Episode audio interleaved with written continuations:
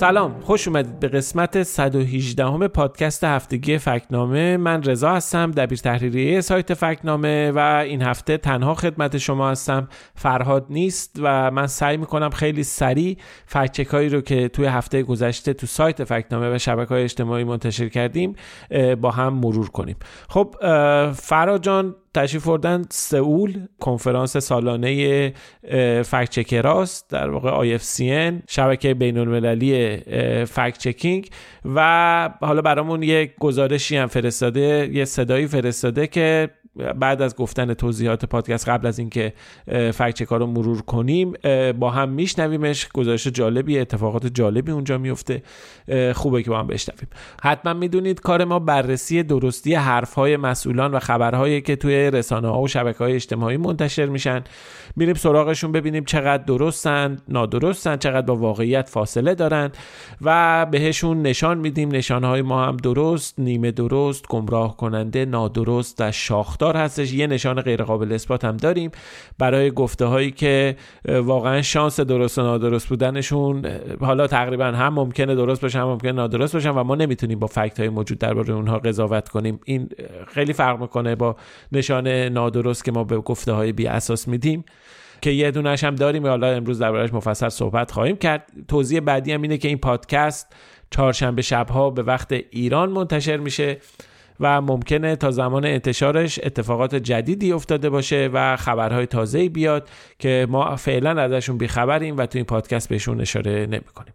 خب با هم گزارش کوتاه فراد رو بشنویم بعد بریم سراغ مرور فکچکا سلام آقا رضا سلام افشین سلام به همه شنونده های فکنامه.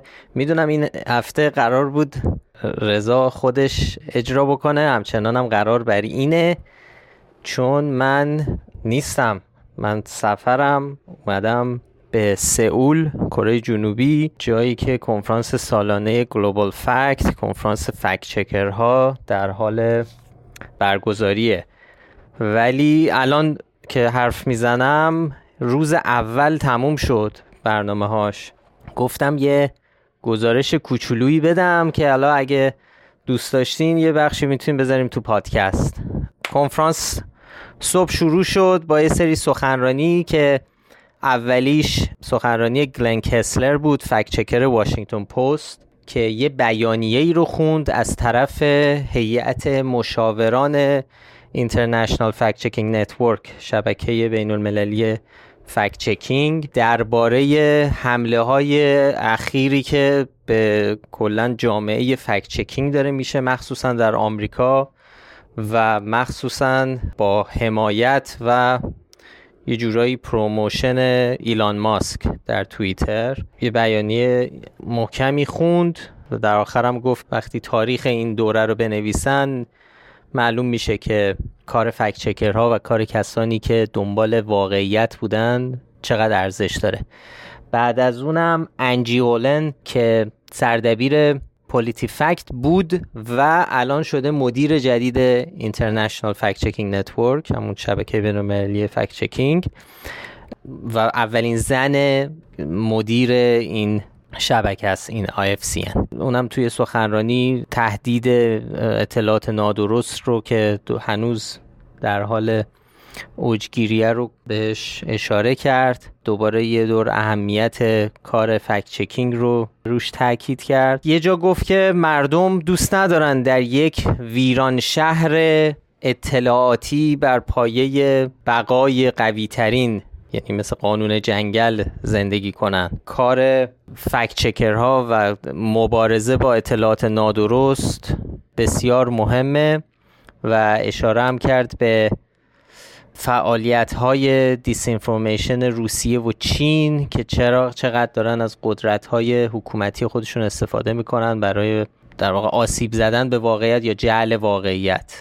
که خب می‌دونین این دوتا کشور از خب دوتا از قدرتمندترینان تو این زمینه. در آخر هم گفت راه حلش اینه که ما در کنار هم باشیم. ما منظورش فکت چکر هاست فکت چکر های دنیا. هوای همدیگر رو داشته باشیم. یک بار دیگه یادآوری کرد شعار این کامیونیتی فکت چکر ها رو که facts matter and they will always matter. گفت که فکت ها اهمیت دارن و همیشه اهمیت خواهند داشت. بعد از اونم خانوم ایون جولی استاد دانشگاه ملی سئول صحبت کرد یه گزارش خیلی آکادمیکی رو داد درباره چالش های فکت چکینگ و در یه بخشیش اتفاقا به این بحث نشان ها اشاره کرد. اینکه خب نظر مثبتی نداشت تحقیقاتش نسبت به نشان دادن و خب تحقیقاتش نشون می‌داد که نشان ها در بعضی مواقع می‌تونه تاثیر منفی داشته باشه روی تصور آدما و نوع برخورد افراد با فکت چکینگ و درستی سنجی. نظرش این بود که وقتی نشانی در کار نباشه مخاطبا فارغ از اینکه این درسته نادرسته به اون اهمیت اون محتوای فکت چکینگ بیشتر توجه می‌کنن. و حالا این هی در این حین من فهمیدم که فکت چکرهای ایتالیایی پاجلا پولیتیکا که جزء فکت چکرهای قدیمی این کامیونیتی درستی سنجان اونا هم اخیرا نشان ها رو گذاشتن کنار و فکچکاشون رو بدون نشان منتشر می‌کنن. این یه بحثیه که خب ما هم تو پادکست زیاد داشتیم. حرف زدیم با رضا. به هر حال اینم موضوعی دیگه در دنیای fact checking. بعد از اونم چند نفر دیگه presentation داشتن. مثلا کلارا خیمنس کروز مدیر سایت fact checking مالدیتا در اسپانیا. از یه پروژهشون گفت که با یه مینی‌بوس راه افتاده بودن در شهرهای کوچیک اسپانیا. در خیابون پارک می‌کردن و یعنی بساط راه مینداختن بساط آموزش نه حالا fact checking ولی یه جور نوع برخورد و مبارزه با misinformation و اطلاعات نادرست و هدف اصلیشون هم افراد سالمند و همینطور دانش آموزا بودن. خب کلی شهرهای مختلف رفتن یه گزارشی داد از این کارشون که می‌کردن. بعد از اون خب جلسه های مختلفی بود که هر کسی می‌تونست تو جلسه ای که می‌خواد شرکت بکنه. یه جلسه بود که فکت های سایت تیت در ترکیه درباره فعالیتاشون تو انتخابات می‌گفتن و ایده جدیدی رو به کار گرفتن این دفعه و اونم یه دکمه ای بوده که بر اساس هر فکت چکی که هر سیاست مداری رو می‌کردن یه دکمه ای بوده که با فشار دادن اون دکمه می‌تونستن یه پیامی به اون سیاستمدار بفرستن از طریقش و ازش بخوان که اون حرف نادرستی رو زده رو درست بکنه و تصحیح کنه. و سایت کورکتیو در آلمان هم یه پرزنتیشنی داشت از به کار گرفتن و همکاری مردم عادی و مخاطبانش در مسیر فکت چکینگ. یک ایده ایه که ما هم خیلی دوست داریم انجام بدیم و به زودی حالا فکرامونو با مخاطبا در میون می‌ذاریم. این یه خیلی خلاصه ای بود از اتفاقایی که در روز اول افتاد. حالا وقتی من برگردم حتما بیشتر و مفصلتر درباره اینا حرف می‌زنیم. خیلی ممنون. آقا رضا خدمت شما. دست شما درد نکنه آقا فراد. خیلی ایشالله هفته دیگه بیای روزهای بعدی کنفرانس رو هم بهمون گزارش مفصل بدی. اینجا ازت سوالم می‌پرسیم که چه خبر بوده و چه اتفاقاتی افتاده و چه صحبت های مطرح شده و هواشی چی بود و اینا رو بالا هفته بعد مفصل ازت می‌پرسیم و با هم میشنویم. خب قبل از اینکه شروع بکنیم فکت چکار ما خب این هفته چهارشنبه صبح نسخه صوتی مستند ژندزدی حالا عنوان اصلیش از آیا دشمن ژن ایرانیان را سرقت می‌کند؟ توی پادکست منتشر کردیم. قبلا هم دربارهش مفصل توضیح دادیم. این مستند درباره تئوری توته است. که میگه که اطلاعات ژنتیکی ایرانی ها رو دشمن داره میدوزه و می‌خواد بیماری اختصاصی علیه ایرانیان درست کنه که خب اینو توی مستند 12 دقیقه‌ای یه بررسی مقدماتی کردیم. یه مستند دیگه هم همین چند روز پیش منتشر شد به اسم دروغ پراکنی برای حفظ اجاب که اون رو هم انشالله دو, دو هفته دیگه برنامه ریزی کردیم که نسخه صوتیش رو توی پادکست منتشر کنیم. اما نسخه ویدیویش اونم مستند 12 دقیقه است. توی یوتیوب فکنامه توی اینستاگرام توی توییتر توی تلگرام اینا همه منتشر شد. در دسترس اگه حوصله داشتید توصیه می‌کنم که برید ببینید مستند رو و حتما نظرتون رو با ما دربارش در میون بذارید. این از توضیحات اولیه. بریم سر وقت فکچکا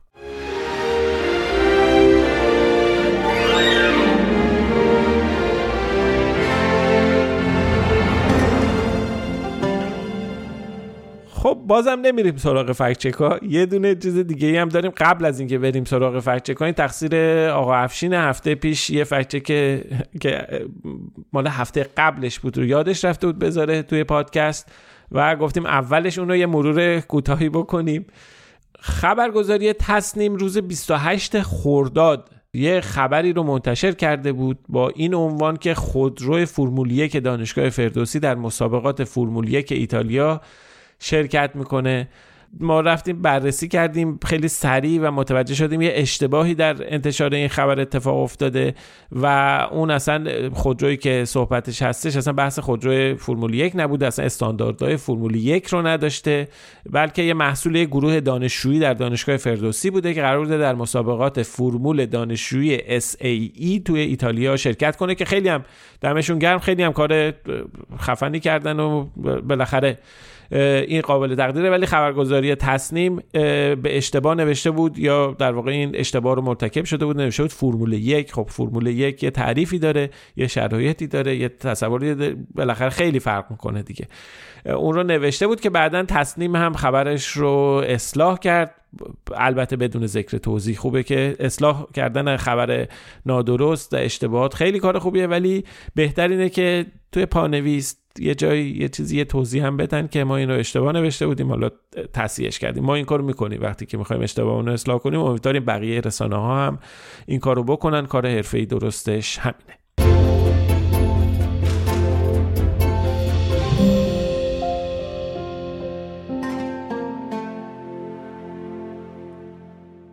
فکت چکی که الان می‌خوایم با هم مرورش بکنیم ویدیوییه که با شرح ترمیم شکاف دیوار کعبه توسط وهابیون تو شبکه های اجتماعی منتشر شده توی مقیاس وسیع و گسترده هم منتشر شده.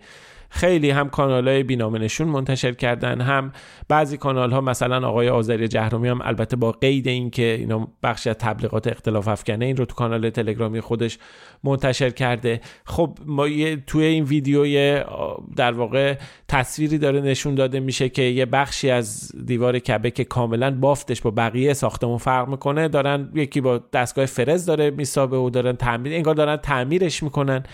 و در توضیحش گفته شده که این شکاف رکن یمانیه که هر ساله در روز 13 رجب روز تولد امام اول شیعیان ترک برمیداره و وهابیون برای اختفا و سرپوش گذاشتن بر این معجزه یک کمیته ای رو معمول کردن که هر سال میان تعمیر می‌کنن اینجا رو. بعدش دوباره این شکاف دوباره پدیدار میشه و این قسمت فرق داره سنگاش فرمش فرق می‌کنه. به این دلیلش اینه که هر سال این در واقع معجزه آسا ترک می‌خوره و این ترک های معجزه واره که باعث میشه که این اتفاق بیفته و این بالا به حال سمبولی از حقانیت شیعه و از این چیزا. این چیزیه که دارن منتشر می‌کنن. اما واقعیت ماجرا چیه؟ واقعیت ماجرا اینه که اون قسمتی که از کعبه که توی این ویدیو داره نشون داده میشه گوشه جنوب غربی بناست که از مال الان هم نیست همیشه شکل و ظاهر متفاوتی داشته به نسبت بقیه بنا. و این شکل و ظاهر متفاوت هم قصه داره قشنگ داستانش مشخصه. ما می‌دونیم که ساختمان کعبه در سال 1629 میلادی به طور کلی ساختمان تخریب میشه بر اثر سیل و تنها قسمتی از دیوار جنوبی باقی میمونه. و بعد از اون سلطان مراد چهارم عثمانی میاد این بنا رو به کل بازسازی می‌کنه و اون قسمتی که باقی مونده یه تیکه که باقی مونده دیوار قدیم رو به عنوان در واقع باقی مانده و یادبودی از بنای گذشته نگه میدارن. این چیزی که می‌بینیم که شکلش فرق می‌کنه تو همه عکس ها هست سالها هست. به حال همه ساختمون گرانیته بعد از اینکه میان درستش می‌کنن. و اون یه تیکه خب یه بنای حالت قدیمی داره. اون بندکشی هم که اصلا می‌بینی خیلی معروفه اون که اصلا سال 1990 ده 1990 انجام شده اصلا خیلی دیگه متأخره. و این که این قصه ای که اتفاق افتاده و اونجا ما داریم میبینیمش این مال اونه. یعنی تغییر بافت دیوار کاملا یه توجیه و یه توضیح منطقی داره. به غیر از اون ما در حالا انواع و اقسام روایت های تاریخی و مذهبی که هستش بارها به این اشاره شده که ساختمان کعبه در طول زمان چند بار به طور کامل تخریب و به طور کامل بازسازی شده. هم در زمان عباسیانی اتفاق افتاده هم در زمان امویانی اتفاق افتاده که یک بارش که میگن که به طور کامل تخریب شد که اومدن که در واقع یک قرن بعد از تولد امام علیه که عملا خب نمی‌تونه یعنی یه ساختمون کاملا جدیدی اتفاق افتاده و اون ساختمون جدیده ارتباطی نداره. اگرم ساختمون شکافته شده اون روایت های مذهبی که دارن میگن برخی منابع میگن درست باشه اینها حداقل اثری ما نباید ازش منطقی ببینیم. ما این ها رو مرور کردیم. توی مطلب به روایت های اسلامی اشاره کردیم که البته قابل فکت نیستند به روایت های شیعه اشاره کردیم. توضیح دادیم که اینا رو به هر حال روایت موضوع فکت نیست. قابل فکت بخشش اعتقادیه. خب ما وارد این مسائل نمیشیم اینا رو فکت چک نمی کنیم نمی‌تونیم بهشون نشان بدیم نمی‌تونیم بگیم درستن نادرستن تایید و ردشون این اعتقاد کسی داره. اینکه به حال این روایت ما وارد این بخشش نمیشیم. اما اینکه میگن این قسمت ساختمون هر سال داره ترک می‌خوره. اینا هر سال میرن بازسازی می‌کنن. اینا اینا کاملا یک امر در واقع objective یک مسئله عینی قابل فکت و ما رفتیم این قسمت رو کاملا fact check کردیم بررسی کردیم شواهد و قرائن رو گذاشتیم کنار. کاملا یه ادعایی که مطرح میشه بی اساسه در حالی که توضیح منطقی و واقعی وجود داره با توجه به شکل انتشارش و نوعش و حجمش و اینها ما این اینا رو گذاشتیم کنار هم دیگه با هم دیگه مشورت کردیم به این نتیجه رسیدیم که به این ماجرا نشان شاخدار بدیم که خیلی هم برامون کامنت گذاشتن. توی اینستاگرام مخصوصا خیلی کامنت زیاد داشتیم که آقا چرا اینو شاخدار شما از کجا می‌دونین؟ کجا در واقع شما غیر قابل اثبات اثبات باید می‌دادیم به یه چنین موضوعی. اما واقعیت اینه که نه این ادعایی که در مورد اینکه این دیوار هر سال داره ترک می‌خوره و اینکه این اصلا یادگار مال زمانیه که امام اول شیعیان به دنیا آمده. اینا هر چقدر اعتقاد کسی می‌خواد داشته باشه نداشته ولی اینا مسئله که با فکت ها قابل سنجشه که این دیوار هر سال ترک می‌خوره رو آدم می‌تونه ببینه. خب اگه می‌خورد یه نشانه یه چیزی به حال اینها نشانه ازش نیست. کاملا بی اساسه و ما هم بهش نشان شاخدار دادیم.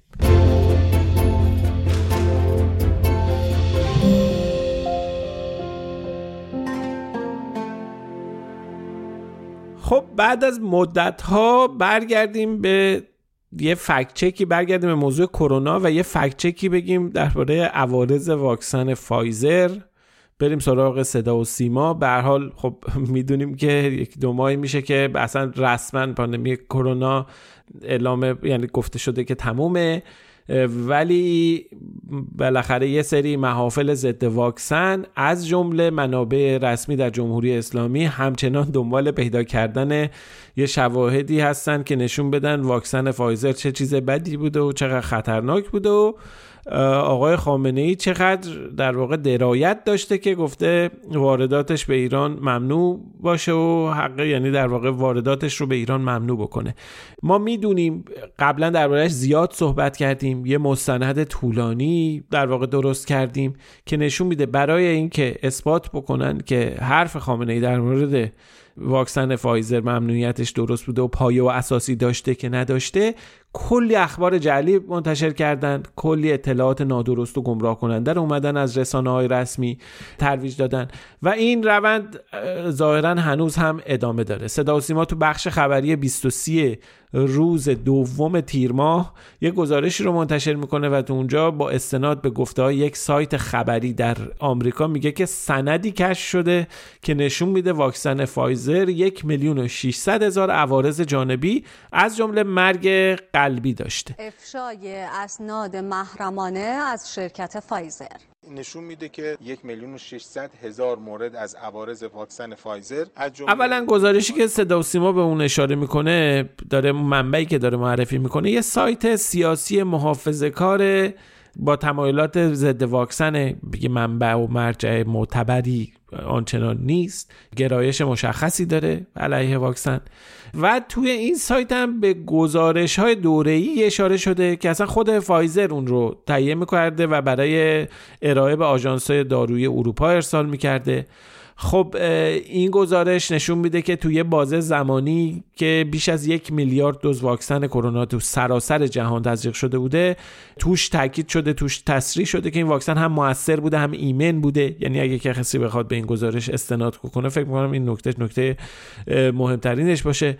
توی این گزارش یه بخشیش هم اونجایی که در واقع این سایت دیده و صدا و سیما هم براش جلب توجه کرده اینه که به گزارش هایی که افرادی که واکسن رو دریافت می‌کنن استناد کرده. خب ما می‌دونیم که بعد از اینکه واکسن رو دریافت کنن یه سری اپلیکیشن یه سری در واقع چیزایی آماده کرده بودن که مردم عوارضی اگر احساس می‌کنن از کوچکترین چیز از درد جای واکسن نمی‌دونم سردرد سرگیجه هر چیزی که هستش رو ارسال بکنن و بفرستن اینها لزوما این گزارش عوارض واکسن نیست. بله یک میلیون و 600 هزار تا تو گزارش گفته شده گزارش اومده ولی اینا عوارض نبودن. و اینا گزارش هایی بودن که مردم اومدن و رد کردن. خب گزارش های دیگه هم این حالا خود گزارش فایزره که داره میگه خودش رو ایمن و موثر داره معرفی می‌کنه اینو می‌ذاریم کنار. ولی گزارش های دیگه هم هستن. جانز هاپکینز هست. نمی‌دونم جای دیگه لینکاشو گذاشتیم تو مقاله. که اینا همه تایید می‌کنن واکسن کووید 19 فایزر هم امن بوده هم موثر بوده. به غیر از حالا این منابعی که هستش خود تجربه عینی هم فکر می‌کنم کافی باشه. برای اینکه بعد از این همه مدت هر کی نگاه می‌کنه هر ناظر بیطرفی به این نتیجه برسه که مقایسه بکنه وضعیت ایران رو با وضعیت کشورهایی که به حال زودتر از ایران واکسیناسیون توشون شروع شد. کشورهایی که مردمش به راحتی واکسن فایزر دریافت کردن. با وضعیت ایران که رهبرش اومد بر اساس یک سری تئوری های توطئه واردات واکسن رو واردات واکسن فایزر و مدرنا و همینطور تو اون زمان سخنرانی خودش آسترازنکا رو اومد و ممنوع کرد. اما میشه اینا رو مقایسه کرد و دید که واقعیت از چه قرار بوده. به هر حال ما این مطلبی که در واقع, در واقع مطلبی که صدا و سیما منتشر کرده بود این چیزی که با آب و تاب از کشف سند محرمانه یک میلیون و 600 هزار عوارض واکسن کووید 19 منتشر کرده بود اینا رو ما بی اعتبار می‌دونیم و بهش نشان نادرست دادیم. البته آقا افشین الان بهم تذکر داد یه نکته ای رو گفت که خیلی هم نکته جالبیه که بگیم توی پادکست که برای قبلا این بی سابقه نیست. یعنی اشاره کردن استناد کردن به گزارش هایی که منابع معتبر تهیه می‌کنن. تحت برای مثلا گزارش علمی که منتشر میشه برای عوارض یا مطالعه عوارض اینا در واقع مخالفین واکسن از این سوء استفاده کردن. ما قبلا هم تو فکنامه بهش پرداخته بودیم. به طور مشخص مثلا یک مطلبی رو سال 99 23 دی ماه 99 منتشر کردیم که اونجا هم با استناد به یک گزارشی که CDC منتشر کرده بود یه سری افراد اومده بودن 3150 نفر اومده بودن گزارش کرده بودن وضعیت خودشون رو بعد از واکسیناسیون. اومده بودن اینو آب و تاب داده بودن و این رو به عنوان فلج شدن 3150 نفر بر اثر واکسن کرونا منتشر کرده بودن که اون موقع ما بهش نشان شاخدار دادیم. فرض بکنید اصلا تصورش رو بکنید که 3000 نفر آدم فلج بشن واکسن رو دریافت کردن و این خبرش نیاد و مثلا اصلا کل دنیای رسانه ها نتره که خبرش اصلا همه جا رو فرا نگیره. فقط یه سری مخالفان واکسن اینو بیان پنهانی مثلا کشف کنن به عنوان چیزایی که اینا خبر دارن بقیه خبر ندارن بیان پخش کنن. این در واقع یه نوع سوء استفاده از گزارش های رسمیه که ما داریم می‌بینیم که همچنان ادامه داره. حالا اون موقع سال 99 تو اوج همهگیری کرونا تو اوج مرگ و میرا تو اوج در واقع نگرانی عمومی از واکسیناسیون همه اینا حالا اینا یه توجیه داشت ولی الان دیگه توی این موقعیت سال 1402 توی تابستون 1402 بیان بگن درباره یک میلیون و 600 هزار عوارض واکسن فایزر صحبت بکنن. واقعا یه ذره عجیب غریبه.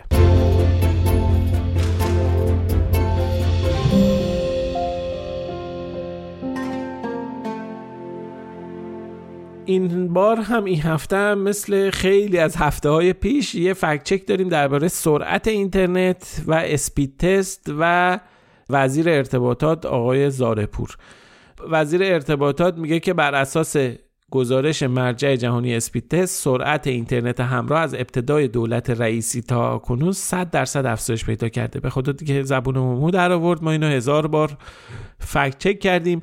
اون چیزی که اسپید تست داره سنجش می‌کنه خب مشخصا این سرعت تبادل داده در شبکه ملی اطلاعات نه سرعت تبادل داده در اینترنت. سرعت تبادل داده در خورداد و تیر 1400 که همزمان با انتخابات دولت 13 هم بوده 31 مگابیت بر ثانیه است. در تیر و مرداد 1400 یعنی وقتی که تحلیف دولت سیستم رسما میاد سر کار میشه 31 ممیز 65 مگابیت بر ثانیه. توی مرداد شهریور که کابینه رئیسی رأی میاره تشکیل میشه میشه 32 سی مگابیت بر ثانیه یعنی هنوز وزیر جدید و اینا هم نیومدن. توی یک ماه بعد از استقرار دولت 13 هم شهریور و مهر میشه 35 ممیز 48 حالا این عددا نزدیک به همه. ممکنه قاطی بکنی. اصلا ولی مهم نیست. همینجوری من فقط دارم اینا رو مرور می‌کنم بگم که با یه سرعتی دقیقا چه اتفاقی افتاده. خب اینا رو در نظر یعنی آخرین عددی که داشتیم شهریور و مهر 1400 35 و نیم بوده تقریبا. 35 ماه از 48 بود حالا بعد از در واقع اون زمانی که گذشته در اردیبهشت و خرداد 1402 21 ماه بعد از استقرار دولت 13 و تشکیل کابینه و اینا الان رسید 35 ماه از 68 مگابیت بر ثانیه. پس در واقع این صد درصد رو ما به وضوح مشاهده می‌کنیم که نیست. این اینا رو هم دقیقا رفتیم کاملا نگاه کردیم. خب یه نکته هم هستش که سایت اسپید تست رو نگاه می‌کنیم بازه کوتاهی رو شما می‌تونید چک بکنید ما همین الان سایت رو میریم نگاه می‌کنیم. دسترسی نداریم به دیتای مثلا دو سال پیش اینا. ولی خب مثلا سایت دیجیاتو تو گزارش های دوره ای که منتشر کرده همه اینا رو با اسکرین شات نوشته کشیده که ما می‌دونیم قبل از اینکه رئیسی بیاد و کار دولت در دست بگیره به هر حال عدد در حدود بین سی تا سی و پنج بوده که حالا الان هم همون روی همون سی و پنجه. پس این از عدد به اضافه اینکه خود Speedtest هم به هر حال 60 تا سرور داره توی شهرهای مختلف ایران و از روی پینگش هم کاملا مشخص قبلا مقام های وزارت ارتباطات هم گفتن که اینا در واقع تازه محاسبه سرعت در واقع پهنای باند تبادل اطلاعات توی داخل کشور شبکه ملی اطلاعات.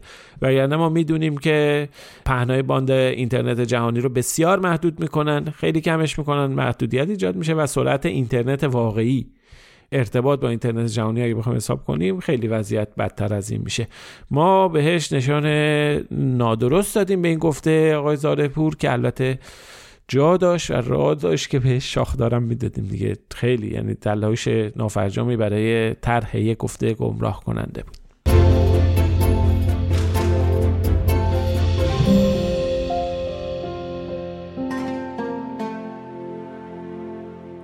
ما تا در همین موضوع اینترنت هستیم خارج نشدیم یه توضیح مختصری هم من بدم در مورد یه کاری که ما شروع کردیم توی شبکه های اجتماعی با عنوان پیمانکاران فیلترینگ در ایران. در واقع داریم کار می‌کنیم یه اطلاعاتی رو درباره شرکت هایی که در زمینه اعمال فیلترینگ فعالیت می‌کنن شرکت های تاکید می‌کنم شرکت که در ظاهر شرکت های خصوصی هستن.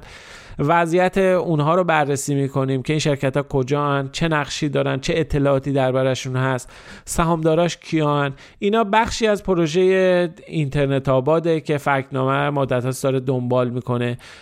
اگه بخواین لینک اینترنت آباد رو تو توضیحات پادکست می‌ذاریم. اگه حوصله کردید برید نگاه کنید. ارتباط بین شرکت ها و افراد مداخله در زمینه اینترنت در ایران رو قراره که نشون بده. خب ما برای اولین قسمت یه ویدیوی یک دقیقه ای رو به همراه یه پروفایل از شرکت سحاب پرداز منتشر کردیم. در قالب یه رشته توییت که حالا توی سایر پلتفرم شبکه اجتماعی هم منتشر شد. من اگه بخوام همین مختصر بگم اینجا خب این شرکت سحاب پرداز سالهاست. اسم واقعی اسم کاملش سامانه گستر سحاب پرداز که سالهاست جز مهمترین و شناخته شده ترین شرکت هایی که مشهور به اینکه پیمانکار دولت برای اعمال فیلترینگ طرف قرارداد شرکت ارتباطات زیرساخته.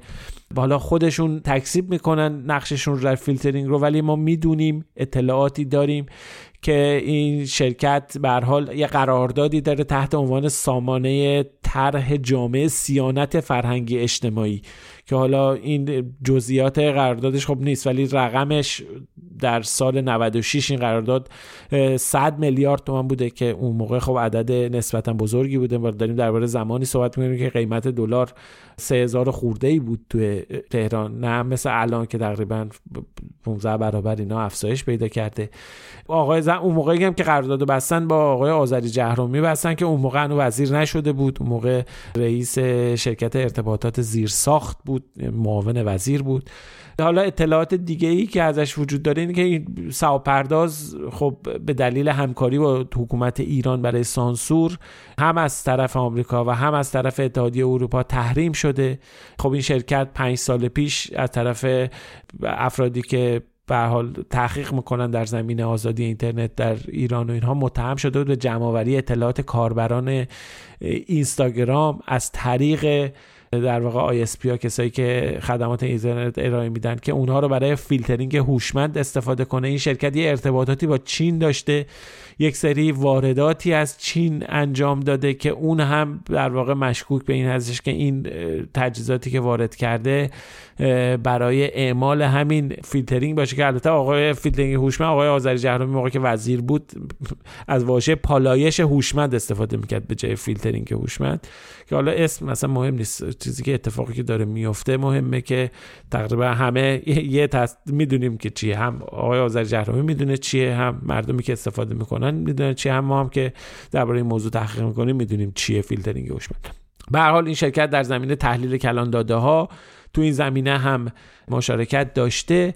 و حالا اون موقعی هم که تحریم شدن یه بیانیه هم صادر کردن که توی اون بیانیه اعلام کردن که یعنی در واقع گفتن که اینا اتهاماتیه که بی اساس به اونا زده میشه. ولی تاکیدم کرده بودن که فراخور نیازهای مشتریانشون تمام کاری که میتون یعنی هر کاری لازم باشه انجام میدن که تو زمینه مدیریت و تحلیل داده ها که این هم خب به حال ما می‌دونیم که یکی از مهمترین و شاید بزرگترین و مهمترین مشتری سحاب پرداز شرکت ارتباطات زیر ساخته که از نظر سلسله مراتب اداری مجری فیلترینگ در ایرانه. یعنی شرکت جزء مجموعه وزارت ارتباطات که فیلترینگ رو اونها انجام میدن. خب لینک این مطلب این پستی که تو social media گذاشتیم به همراه لینک پروفایل شرکت سهاب پرداز رو گذاشتیم می‌ذاریم یعنی داخل توضیحات پادکست. اگه بخوام بدونیم توی هیئت مدیره این شرکت خب افرادی که هستند بعضی هاشون توی شرکت هایی هستند که به احتمال زیاد ما هنوز به نتیجه قطعی نرسیدیم به احتمال زیاد وابسته هستند به شرکت هایی که وابستن به نهادهای حاکمیتی مثلا مثل شرکت سامانه های نوآوری ارتباطات سینا. که حدس می‌زنیم تصور می‌کنیم. هنوز به نتیجه قطعی نرسیدیم که وابسته باشه به اون تشکیلات بنیاد مستضعفان و اینها. اینا هم همه هست اینا اطلاعاتی هستش که وجود داره. این موضوع خیلی موضوع سخت و پیچیده ایه کسایی که آشنا باشن با ساختار تأسیس شرکت های به اسم خصوصی در ایران می‌دونن که چقدر وضعیت پیچیده است چقدر تو در توه.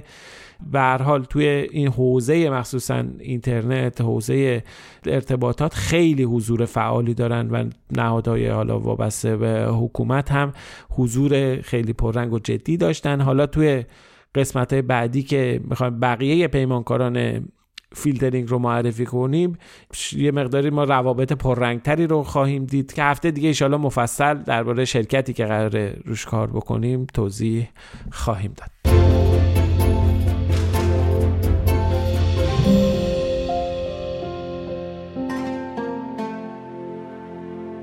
بریم فکچک آخر رو هم با هم سریع مرور بکنیم. فکچک آخر در واقع مقاله ای بود که ما تحت عنوان دلیل کاهش آب ورودی به ایران از رودخانه هیرمند منتشر کردیم. خب هفته های گذشته مناقشه آبی ایران و افغانستان خیلی بالا گرفته بود. دیگه در حد که حالا رئیسی خط نشون کشیدیم و اون ور نیروهای طالبان هشدار دادن جواب دادن. دو طرف هم دیگر رو مسخره کردن و حتی درگیری های مرزی پیش اومد بین دو طرف.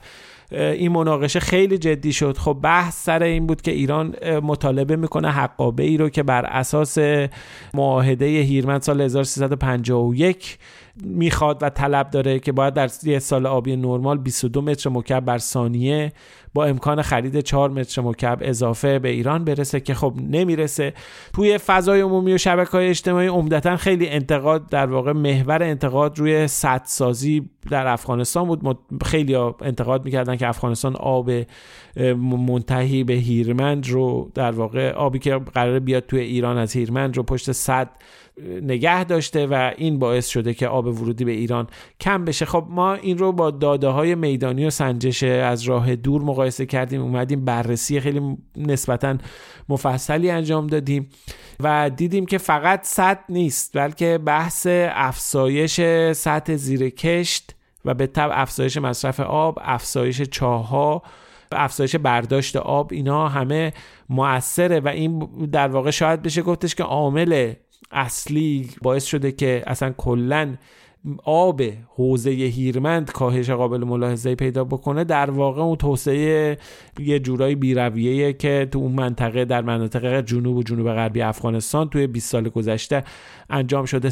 حالا مطالعات ما نشون میده که سطح زیر کشت بیش از هفت برابر افزایش پیدا کرده. میزان آب لازم برای آبیاری این سطح زیرکش تقریبا چهار برابر شده 310 درصد افزایش. به حال اینا همش نشون میده که به حال حجم مصرف آبی که داره اونور اتفاق میفته افزایش پیدا کرده و این باعث کاهش آب اصلا توی این حوزه آبریز شده. دقیقا همون اتفاقی که داخل ایران هم میفته حالا تو ایران هم حالا ما تو این مطلب نداریم ولی آمارای مقایسه می‌کنیم می‌بینی یک توسعه بسیار شدید زیادی اتفاق داره. هم تو سطح زیر کشت هم توی افزایش میزان برداشت آب. چاهای عمیق اومدن حفر کردن. تو افغانستان هم همین اتفاق افتاده با استفاده از تکنولوژی در واقع تکنولوژی که با نیروی خورشیدی هم کار می‌کنه. اومدن چاهای عمیق می‌زنن و همین اتفاقی که اونجا افتاده اینجا افتاده اونجا افتاده این افزایش جمعیت افزایش کشاورزی عملا باعث کاهش آب شده و کاهش آب هم باعث شده که آب هیرمند کم بشه آبی که به ایران قراره برسه بیاد به طالب هامون در واقع نرسه و ما می‌بینیم که اتفاقات واقعا خشکیدگی وحشتناکی اتفاق میفته در سیستان و بلوچستان. واقعا هم خیلی ناراحت کننده و غم انگیزه و بحرانیه به معنی واقعی کلمه.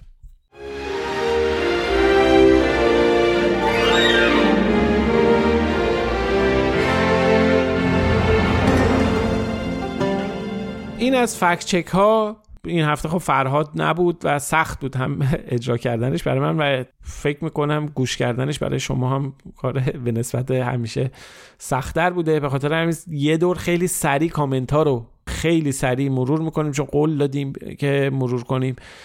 دوستمون رضا یه دونه در واقع تذکر داده بودن یه نکته ای رو اشاره کرده بودن که گفته بودن که پایتخت اول آمریکا نیویورک بوده بعد فیلادلفیا و بعد واشنگتن. در واقع گفتهشون خطاب به اون بخشیه که فرهاد تو هفته گذشته توضیح داده بود درباره اینکه دانشگاه پرینستون یه مدتی در واقع نقش پایتخت رو تو اون دوره داشته. حالا البته فراد خودش مفصل برمیگرده.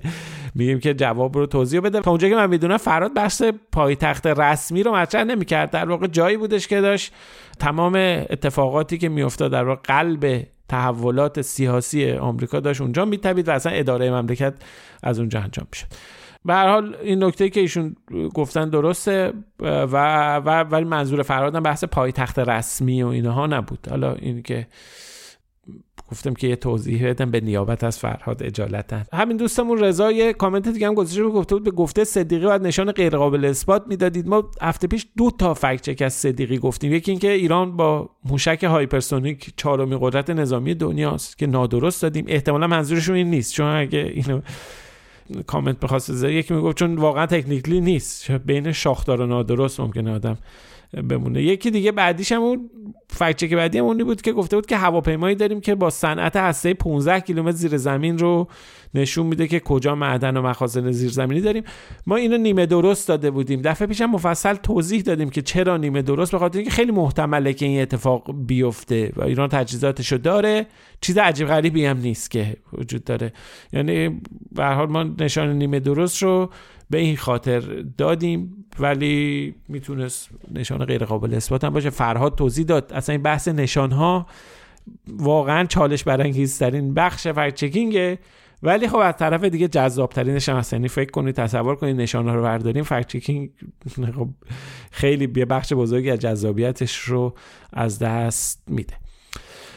آیدا یه کامنتی برامون گذاشته بود با اشاره به فکت که مفصل ویژگی های آب زمزم و و محقق ژاپنی ماسارو ایموتو که مفصل هفته پیش صحبت کردیم. اشاره کرده به حرفای دکتر فرهنگ که با حرفای که در واقع میاد و حرفای ایموتو رو میاره تو ایران و با اون دستمایه سخنرانی انگیزشی میکردش. دهه 80 و اینها که حالا خیلی یادآوری خوبی ولی الان خبری نداریم. یعنی اگه باشه خوبه که آدم یه بار بره سراغش بررسی بکنه.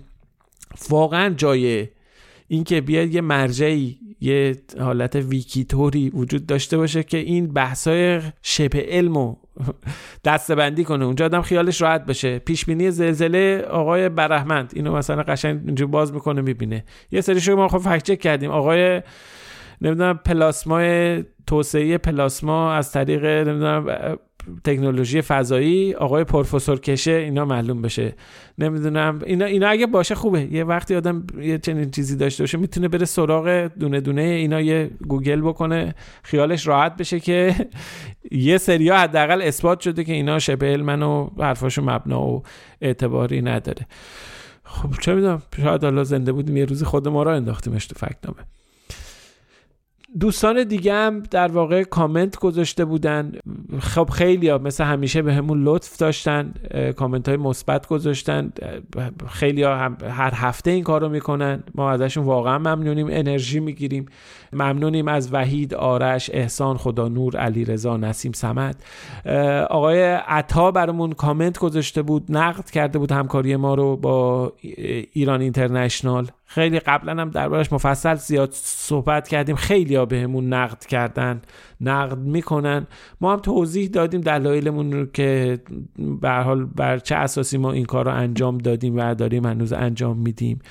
خب مرسی که با ما در میون می‌ذارین نظرتون رو میگین. واقعا اهمیت داره. دربارهش فکر می‌کنیم.